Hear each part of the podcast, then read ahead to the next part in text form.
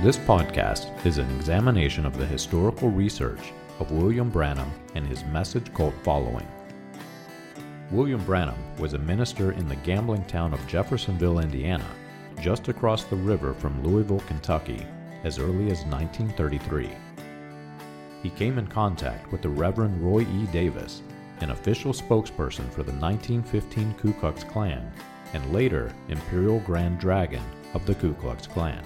Davis introduced Branham to the Pentecostal faith and the art of faith healing, which would later be introduced into Branham's stage persona as he took his place among the evangelists in the post World War II healing revival. Branham is credited by some as being a catalyst for the Latter Rain movement and Jim Jones of People's Temple. This podcast is not sympathetic to the views of the Ku Klux Klan that William Branham held, but it is disturbing and warrants research. This podcast is an examination of that research. You can find more about this research and other topics on the website william-branham.org. Join us as we turn back the pages of time and examine the controversial issues of William Branham and his message.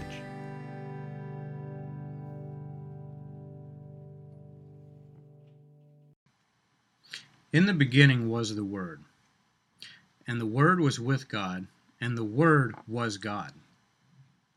And the Word was made flesh, and he came down to earth and lived among men in the form of Jesus Christ. The Old Testaments, the prophets foretold his coming, but it was a great mystery. God revealed many things to the prophets, from current and future events to the coming Messiah to the end of days. But God only permitted them to see just to a certain point, and the rest was a mystery to the Jews. When Christ came to earth, the prophecies of the Messiah were beginning to come to pass. The Savior had came to redeem Israel. But the prophecies of the Old Testament were not yet fulfilled.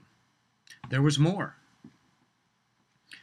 The prophets could not see past a certain point. They could see the Messiah, but hidden in the mystery was the body of Christ in the kingdom that was to be established. Jew and Gentile alike were to become members of the body. And the good news of the fulfillment of the Jews' part of that old covenant that they could not keep must be spread to the nations. The Jews were looking for a Savior, but not one who would free them from the bonds of the law. They were looking for a deliverer from the Roman Empire that was threatening their way of life. Many thought that Jesus was that deliverer, and that the Romans would be crushed under the hand of Almighty God. But Christ did not come with a spear and a sword.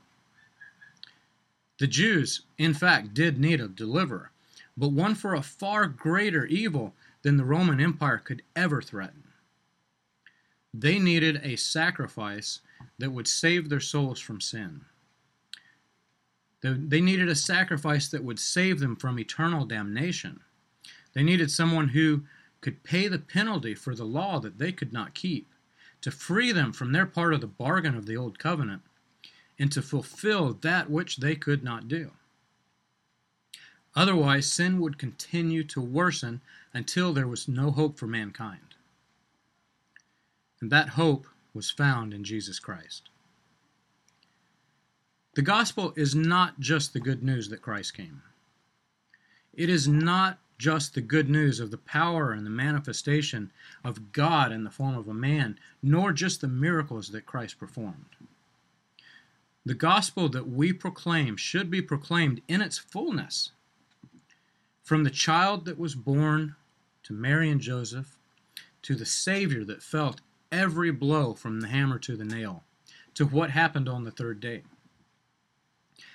In just three days, the followers of Christ had forgotten his words describing what was about to happen.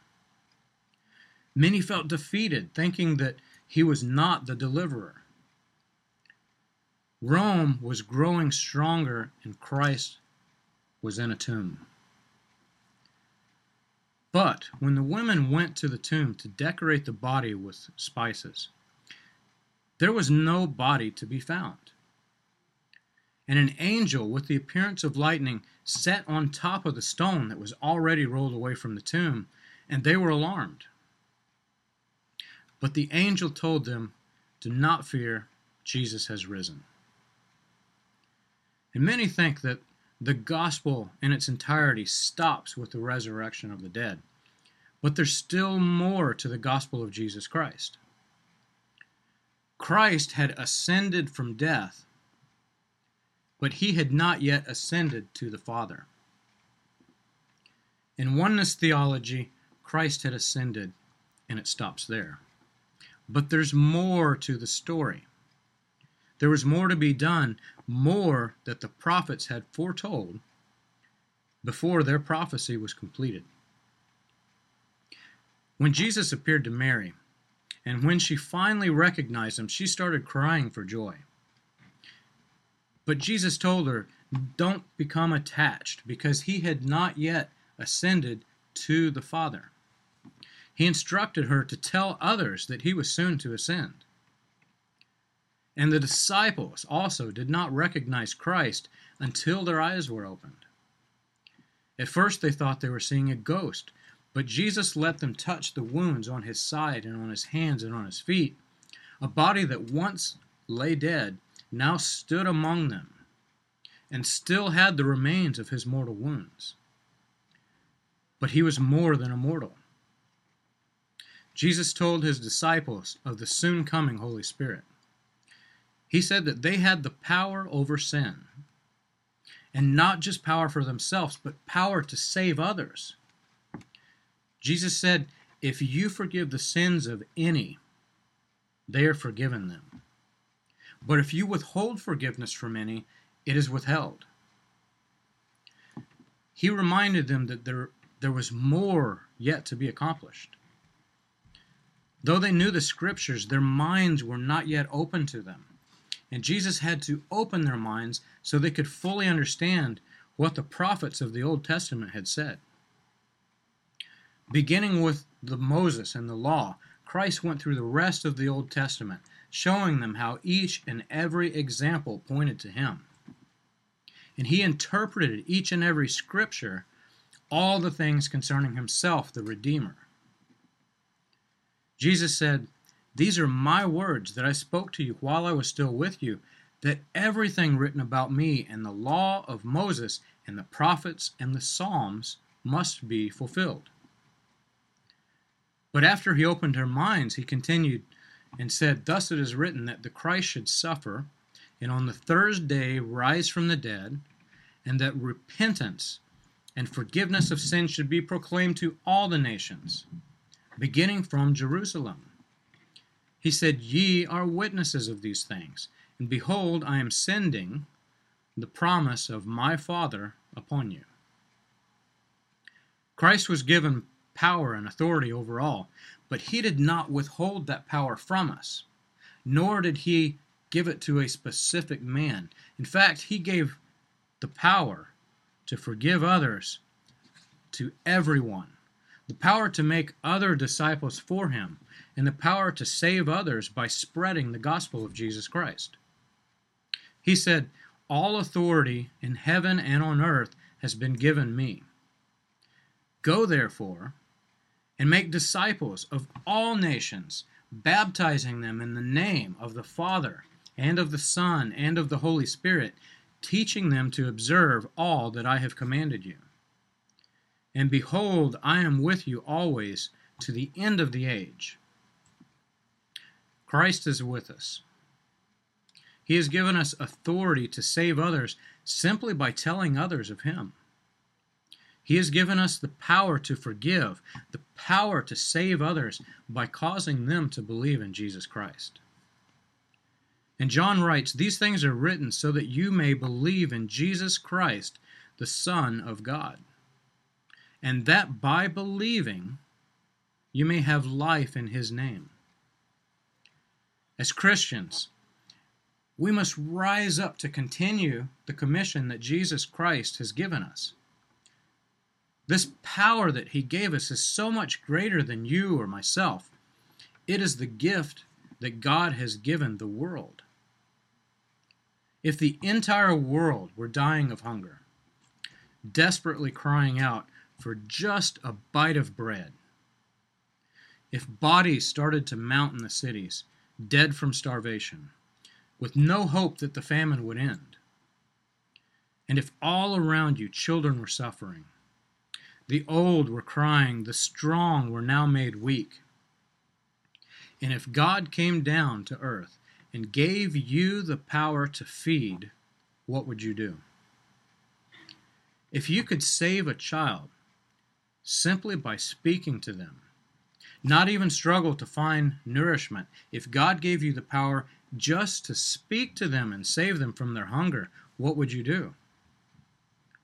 If you could sit in the cities and simply speak to the people and watch new life enter each and every one of them, if you could speak to them and they too receive that same power, the power to speak to others and save them from death, what would you do? Would you take this power and give it to a select group of people? Would you appoint a man and give the power just to this man? Or would you spread it as far and as wide as humanly possible? This is the gift that God has given us. Not over hunger, but over salvation from sin. God has given us the power to save lives. God has given us the power to simply speak to others so that they too can be saved.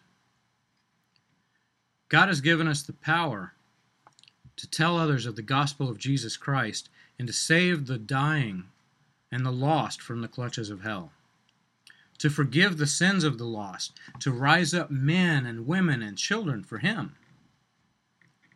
Why do we keep this power for ourselves?